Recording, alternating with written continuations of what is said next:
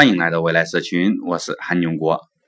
到昨天为止呢，我们讲完了商业计划的前两个专题，并补充了几个关键点呢，作为第三个专题发布了。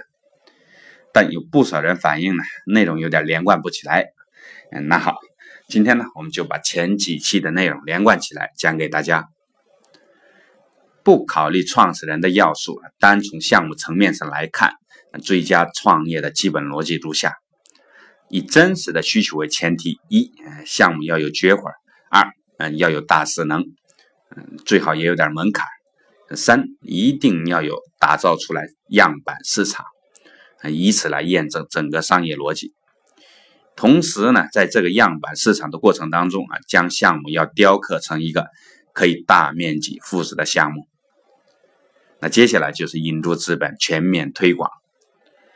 当然，项目能够赚钱那就最好喽啊！这个呢，我们留到下一个专题去讲。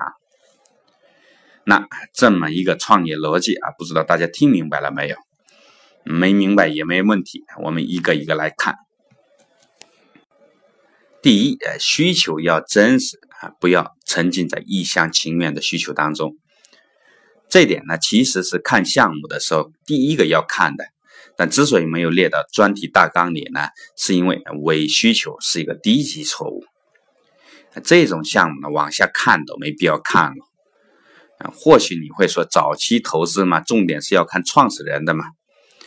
但连一个伪需求都看不出来的创始人呢，啊，我真没法相信他的眼光和格局。或许呢，创始人也有很强的学习能力，那更抱歉。你还是先去上几年学或者打几年工啊，好好历练历练再说。伪需求呢，虽然是一个低级错误，却也是大部分的创业项目的通病。太多的创始人呢，都沉浸在自己的产品、自己的技术、啊自己的资源啊自己想象当中的模式，一厢情愿的沉浸。第二，项目要有绝活，不要平庸，拒绝平庸。有了真实的需求呢，那接下来就得看有没有绝活不是说没有绝活就不能创业，而是越是平庸的项目呢，意味着市场竞争会越惨烈，那甚至呢有可能要用烧钱的方式去打开市场。项目越是平庸呢，也意味着同时啊，通往成功的道路也越漫长。那试想一下，在这一路上，如果资金链断了怎么办？融资，抱歉，资本永远是锦上添花，从来不会雪中送炭。只要现金流不够六个月的项目呢，资本都是躲得远远的。庞大到乐视，那还不是这样子吗？最后啊，贱卖百分之五十的股权才能续命。那牛叉到爱奇艺也一样，最后都是卖公司。所以，一个没有绝活的项目呢，死亡风险那真的是太高太高。第三，项目最好要具备大势能，这样好赚钱。看看八十年代的个体户，倒卖什么都能赚钱；那九十年代开工厂的人呢，生产什么都能赚钱。但不是那些人厉害哦，而是他们把握了当时的大势能。而这些人呢，特别是那些啊没有把握住当前互联网势能的人们，已经沦落到什么地步了？沦落到骂街的地步了。这就是大势能的魅力。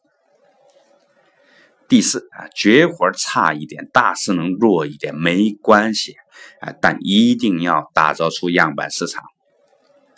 这里有两层含义啊。首先啊，不要什么产品都想做，什么业务都想做，只要一个你自己最擅长的就可以了。这叫增加啊，只有增加了才好刺破市场。其次呢，哎，不要啊，什么市场都想做，最好结合自己的增加了，精确选择一个细分市场或者一个小众市场啊，去形成你的突破口。这一步呢，是一定要走出来的。没有经过市场验证的项目呢，如同一个没有实践嗯验证检验的真理一般脆弱。呃，但反过来，你一旦打造出这个样板市场，事实胜过雄辩。面对资本的，你的腰板也可以直了啊。同时，呃，在这个过程当中呢，务必务必啊，要不断的调整产品和市场的策略，要精雕细刻，打造出一个可以全面、快速复制的产品或者是业务出来。可复制性的三个要点呢，昨天刚刚讲过，大家回回回头去翻一下。好，哎，如果你的项目呢能走到这一步，那最好还能赚钱，那么恭喜你，资本愿意为你冒险，并且是一来都是千万级别的。那没有走到这一步又该怎么办呢？之前的节目里面反复强调过啊，没有就干出来。创业者是干嘛的？第一要务就是要思考这些问题啊。没有一个创业者呢，一开始就能规划好这一切的，呃，没有绝活呢，就探索出一个，啊，练出一个，用事实来证明。那没有大大势能呢，就去调整方向；那没有突破口呢，就去调整方位；没有复制性呢，那就调整产品。摸打滚爬，哎，水来土掩，兵来将挡，这才是创业者，靠的是自己，而不是资本。如果一个项目呢，只有靠资本才能活下来，那这个项目必死无疑。